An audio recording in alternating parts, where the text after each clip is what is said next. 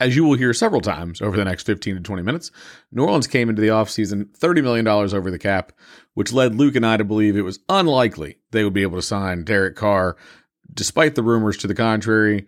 As Luke and I continue to learn, salary caps apparently don't actually mean anything. New Orleans completed a series of contract restructurings, worked their way back under the cap, pushing their problems into the future, and signed Derek Carr to a contract. Unfortunately, all of that stuff happened after we recorded this podcast. So do keep that in mind as you listen. Still think there's a lot of good information in there. Check it out. Let us know what you think.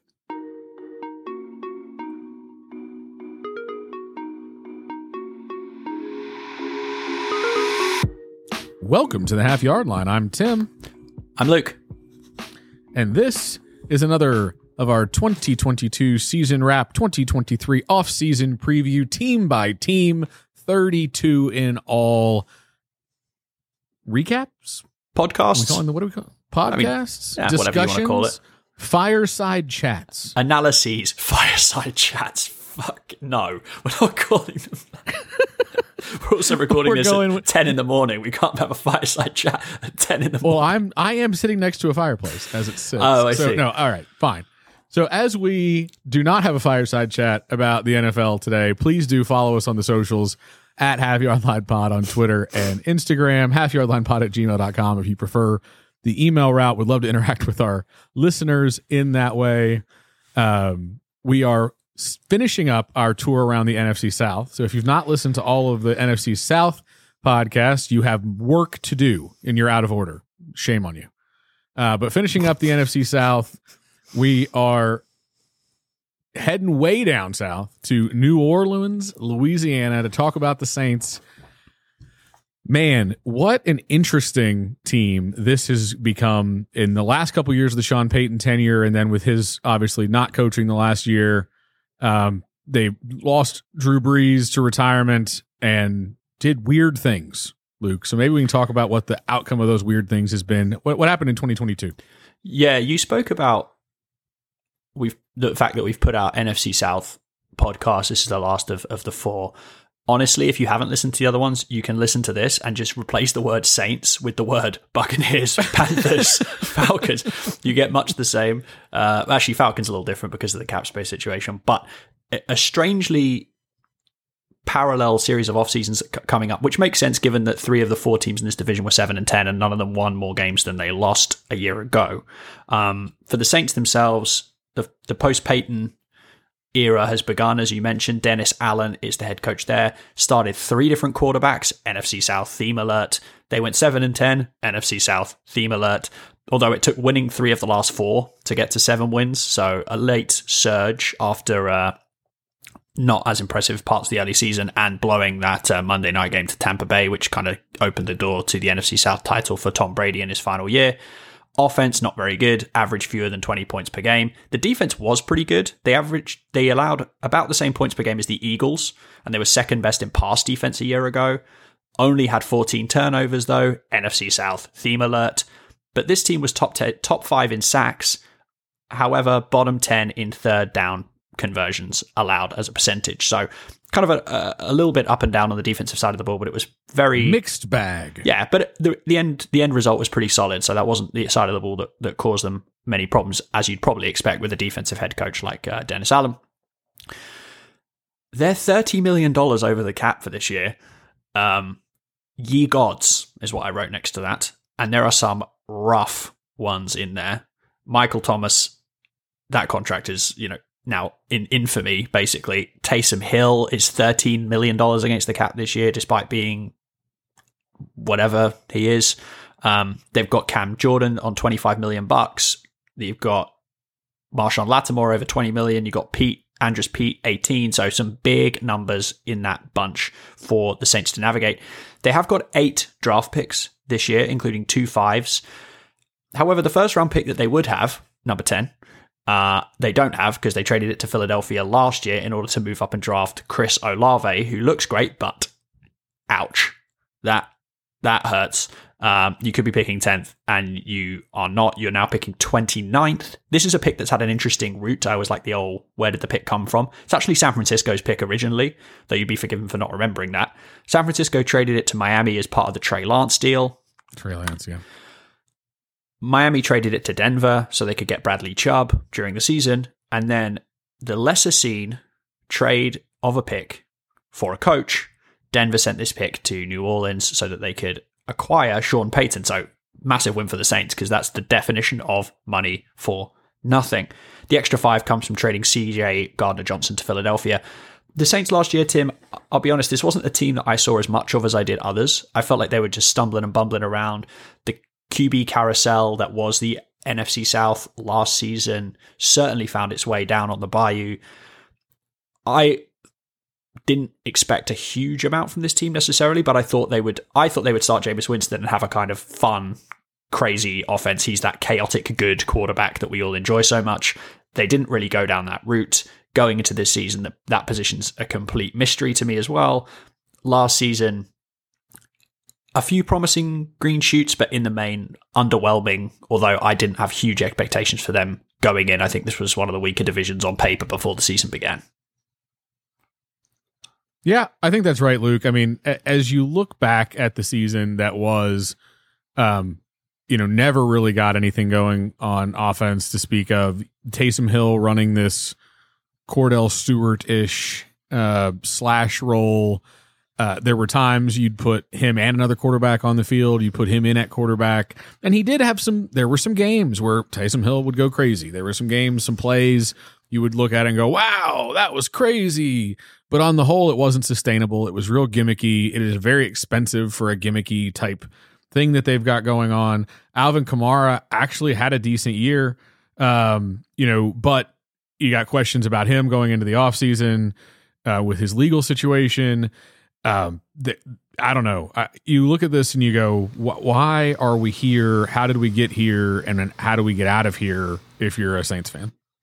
For sure. And the NFC South, needs wise, I feel like we've repeated the same thing over and over again. They need a quarterback. Wait, wait, wait. need- Stop, let me stop you, Luke. Oh, Hang on. okay. Is it quarterback, wide receiver, Yeah. defensive backfield? It's unbelievably, Tim. Those were the three that I had circled. Like, amazing that you knew that. Uh, it's almost like we've recorded these other ones before. Yeah, quarterback, a tried and true NFL discussion. You need a quarterback. I mean, this team needs a quarterback. They need anyone. Taysom Hill's not a quarterback. We everyone knows this, apart from Sean Payton. Um, they cannot cut Hey, him. he was going to be the next Steve Young, according to He's- Sean Payton. he- Steve they- Young. If they cut him, it's a 23, almost 24 million dollar dead cap hit they have to take to cut him. I mean, ridiculous. So you're basically paying, they're paying almost 14 million dollars this year to, sorry, they're, they, the cap hit is almost 14 million dollars this year for Taysom Hill, who is a The cash is too. gimmicky, yeah, sorry, good point. The, he's a gimmicky tight end slash running back slash occasional wildcat quarterback, and you're paying him almost 14 million bucks, which is insane, but whatever. Dalton's a free agent. He's, you know, not the guy. A lot of love for the red rifle. He's not the guy at this stage of his career. They have Jameis on the roster. They clearly don't want him, so you got to imagine he'll be a cap casualty. You can save about four million by cutting him. You got to imagine that's that's a certainty. I had wide receiver, of course, mentioned Michael Thomas. He's to be gone at some point in this offseason, just about the timing, really. They restructured his contract end of last year to make the cut less painful for the team. Only Olave and Alvin Kamara, who we mentioned is uh, potentially looking at a suspension, cleared 50 catches last year, so they have nobody else. They signed Jarvis Landry as a free agent. That didn't really pan out. He's a free agent again. I think Tre'Quan Smith might get cut too. And at the safety position, they only have Tyrann Mathieu under contract for next year. So they need a person to play safety. That would be helpful. It's uh, one of the 11 positions you require to field the defense. The other one is running back.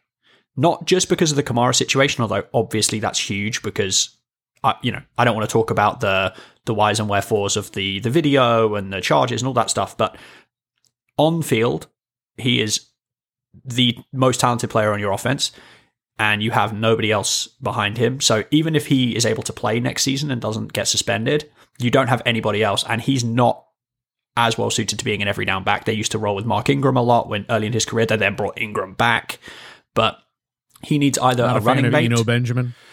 I actually quite like Eno Benjamin, but it's yeah, you need another another person back there either to take the load because you don't think Kamara's going to play, or if he is playing, a complementary piece. Um, Tim, the NFC South needs chart bingo card has been ticked off. I think there. Did you have any other positions they could they could look to strengthen?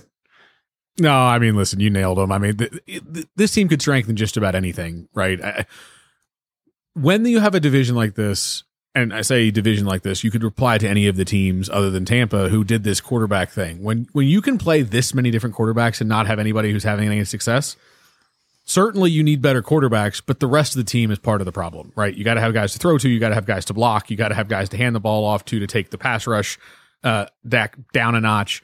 You got to have play calling that that protects your passer. You there are ways to get production out of meh quarterbacks. And right. I don't believe for a minute the NFC South found 15 guys who are incapable of making things happen at the quarterback position. And so we we talk a lot about quarterback call it what you want, scheme, coaching, play calling, blocking, um there are ways to get better and, and certainly I think this team is one that could work on all of those areas.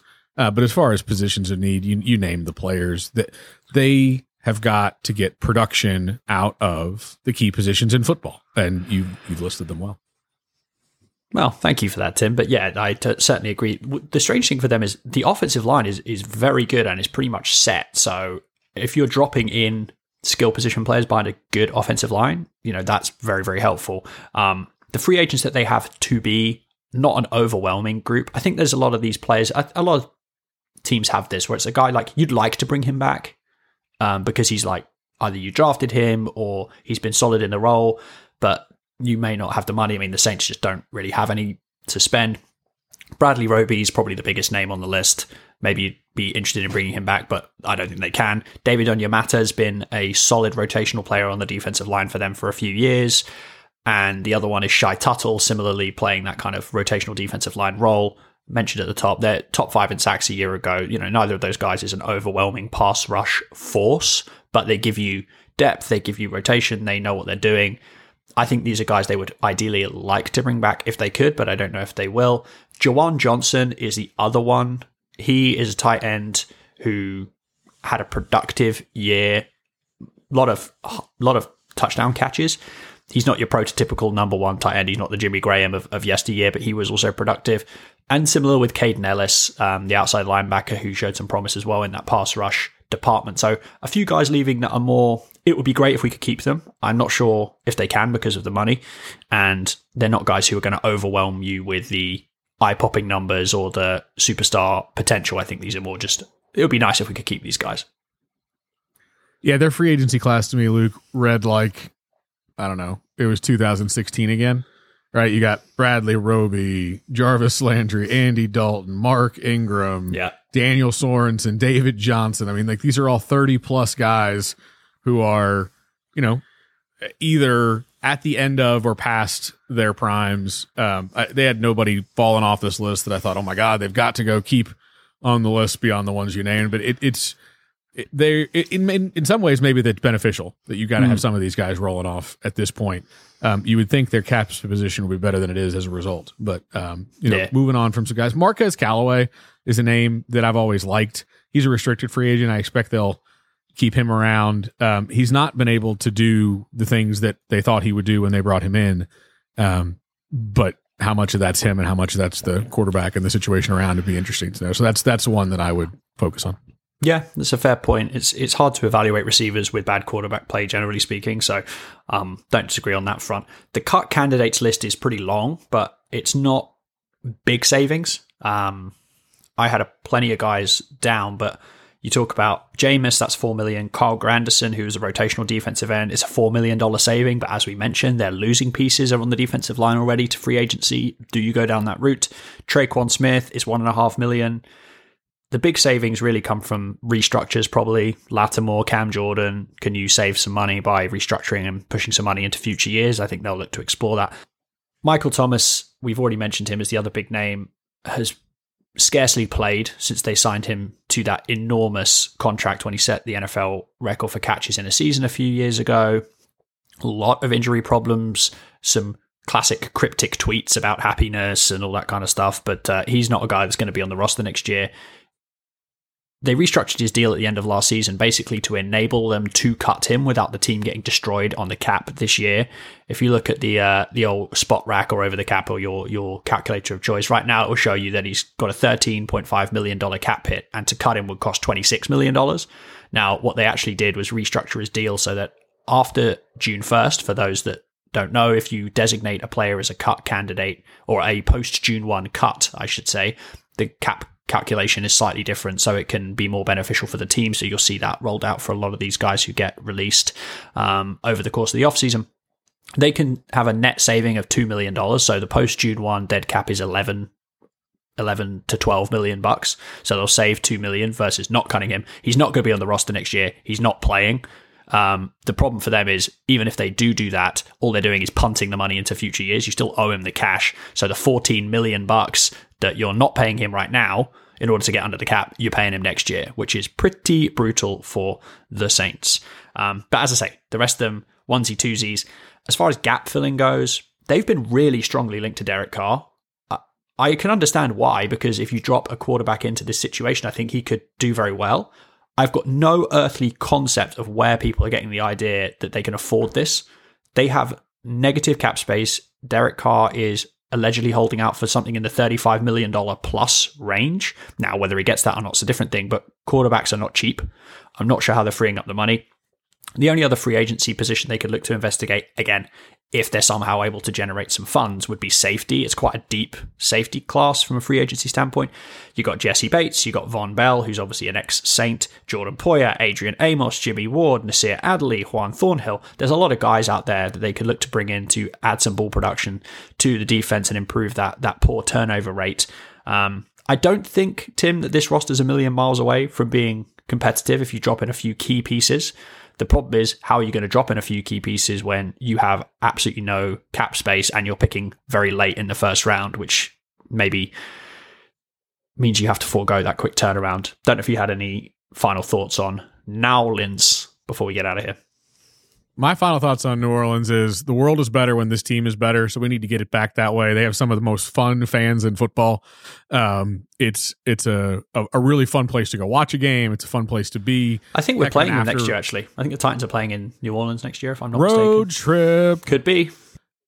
I'm telling you, we've got to get it sorted uh, in New Orleans. But no, it's going to be an interesting turnaround. The roster, to your point, isn't bad. There's there's talent on this team. Uh, but the pieces that they're missing have been pivotal.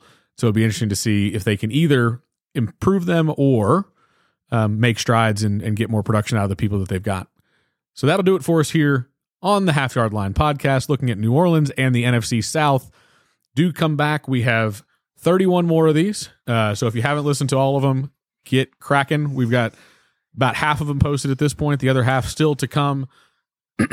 Appreciate all of the listenership. Do follow us on the socials at Half Yard Line Pod, Half Yard Line Pod at gmail.com. Like, subscribe, rate, review, all of the things. You can do it on all of the apps. You know, that's even better if you want to follow us on Spotify and Apple and Amazon. I don't think they're that primitive. I think they've worked that one out. But yeah. No. Clear cookies and vote again or whatever it is they uh, used to ask you to do for the Pro Bowl.